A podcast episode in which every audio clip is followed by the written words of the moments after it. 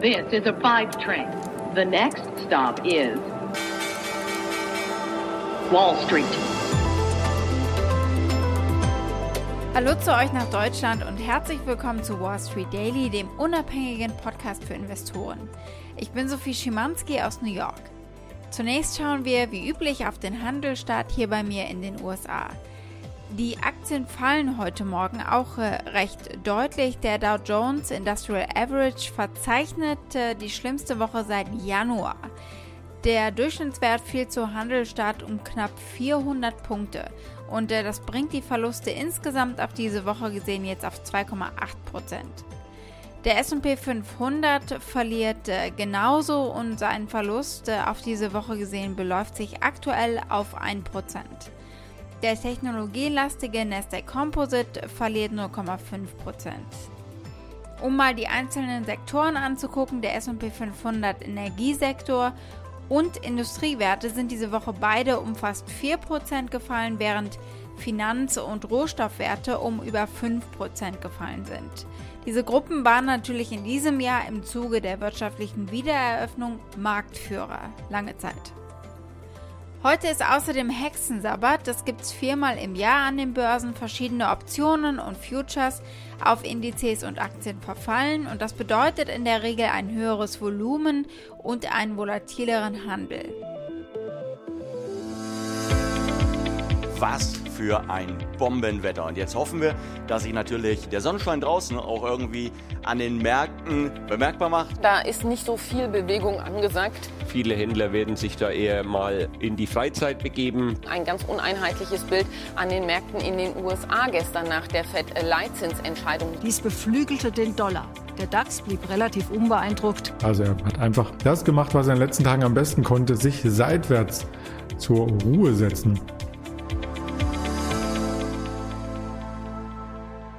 Unsere Themen heute. Wir blicken als erstes auf den Hypothekenmarkt und die Immobilienpreise und was die so gemacht haben nach der FED-Sitzung am Mittwoch.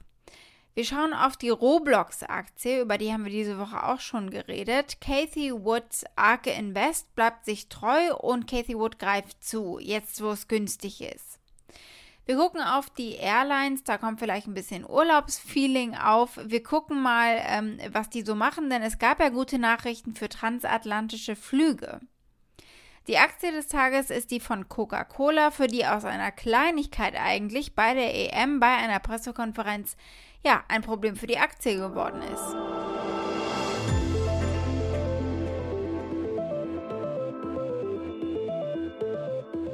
Wir haben über das Treffen der Notenbank gesprochen in dieser Woche und was die Anleger und die Wall Street daraus gemacht haben. Reaktionen hat es aber auch im Hypothekenmarkt gegeben.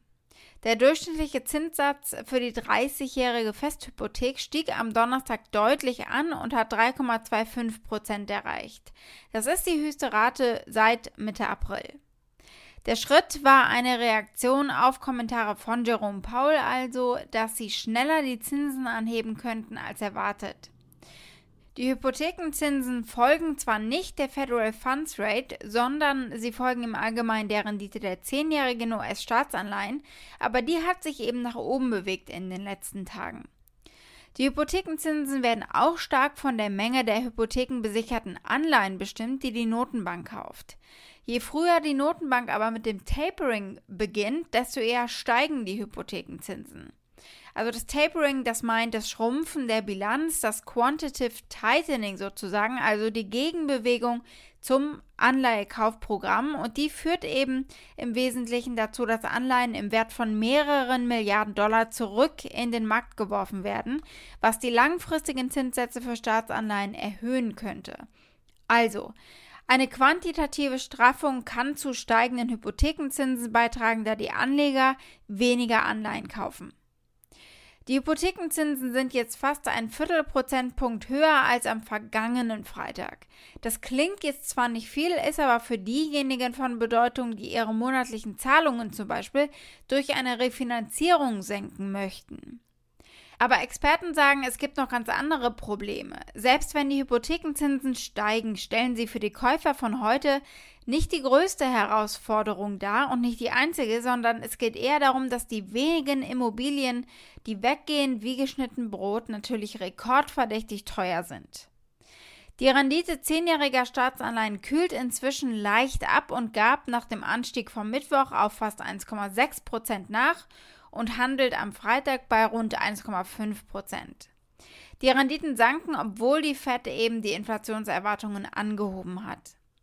Die Kollegin und Immobilienmarktexpertin erklärt, dass wir aufgrund des Preisfindungsmechanismus erstmal eine Abkühlung sehen werden, aber der Trend ist aufwärts für die Zinsen.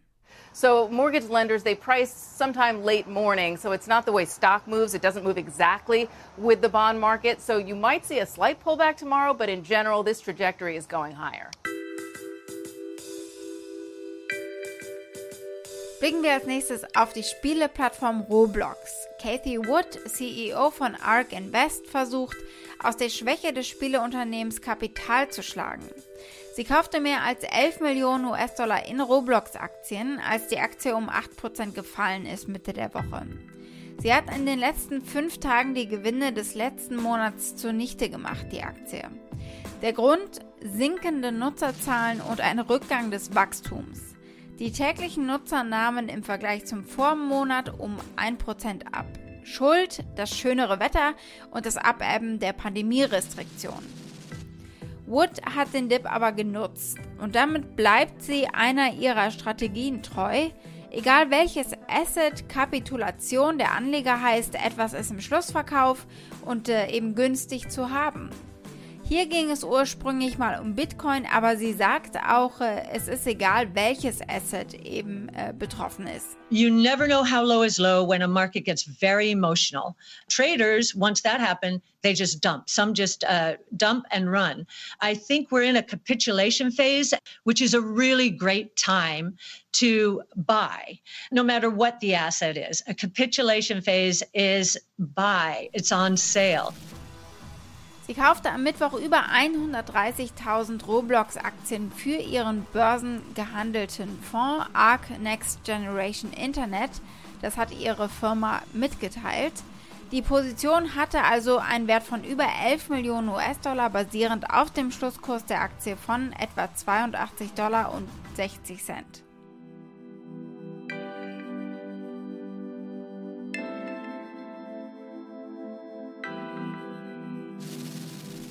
Transatlantische Reisen sind zurück, also fast. Zumindest kann ich jetzt wieder einfacher zu Besuch kommen, weil ja die EU ihre Reisebeschränkungen aufgehoben hat, beziehungsweise die USA zu ihrer Whitelist hinzugefügt haben.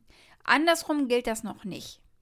Die Änderung wird äh, Fluggesellschaften wie Air France, KLM und der deutschen Lufthansa einen Schub geben, die transatlantische Flüge eben anbieten. Die Entscheidung ist eine großartige Nachricht für die EU-Volkswirtschaften und für alle Teilnehmer der transatlantischen Reisekette. Das sagen Reiseexperten. Sie erwarten eine starke Rückkehr der Buchungen für diese lukrativen Strecken. Auf der Strecke Nordamerika-Europa verdienen Airlines besonders viel an teuren Tickets. Die USA müssen jetzt natürlich noch nachziehen und Brüssel will auf Joe Biden Druck machen. Meine Damen und Herren, herzlich willkommen in Frankfurt am Flughafen Rhein-Main.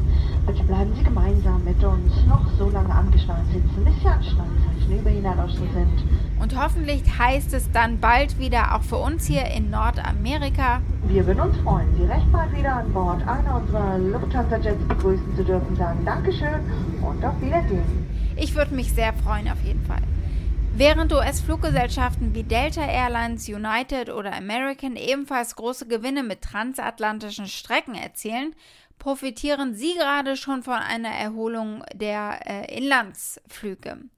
Die Ticketverkäufe in den USA stiegen im Mai im Vergleich zum April den fünften Monat in Folge und zwar um 18 Prozent. Das zeigen Daten von Airlines Reporting.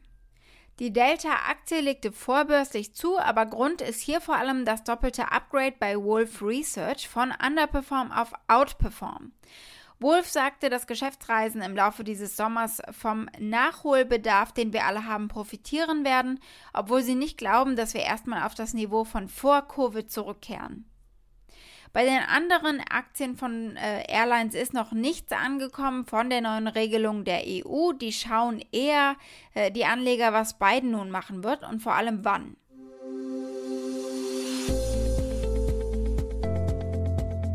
Die Aktie des Tages ist die von Coca-Cola. Die Aktie muss sich erholen von einem klitzekleinen Moment in einer Pressekonferenz in Budapest am Montag im Auftakt zum Gruppenspiel Portugal gegen Ungarn.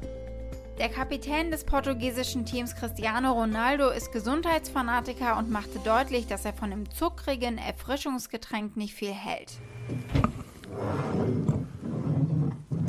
Er schob zwei Colaflaschen vor sich weg und äh, verlangte Agua, Wasser. Jetzt ist aber Coca-Cola einer der offiziellen Sponsoren der ähm, EM 2020. Also eigentlich sollte ihnen das ganze Event gute PR bringen. Aber der Aktienkurs des Unternehmens fiel fast unmittelbar nach Ronaldos Geste um 1,6 Prozent. Der Marktwert von Coca-Cola fiel um 4 Milliarden US-Dollar. Die Aktie steht an diesem Morgen immer noch unterhalb von 55 Dollar, also sie hat sich eigentlich nicht erholt über die Woche. Ein kurzer Blick auf die Analysten-Ratings. 13 mal heißt es kaufen, 4 mal Overweight und 9 mal halten. Das mittlere Preisziel liegt bei 60 Dollar, also oberhalb äh, des aktuellen Kurses.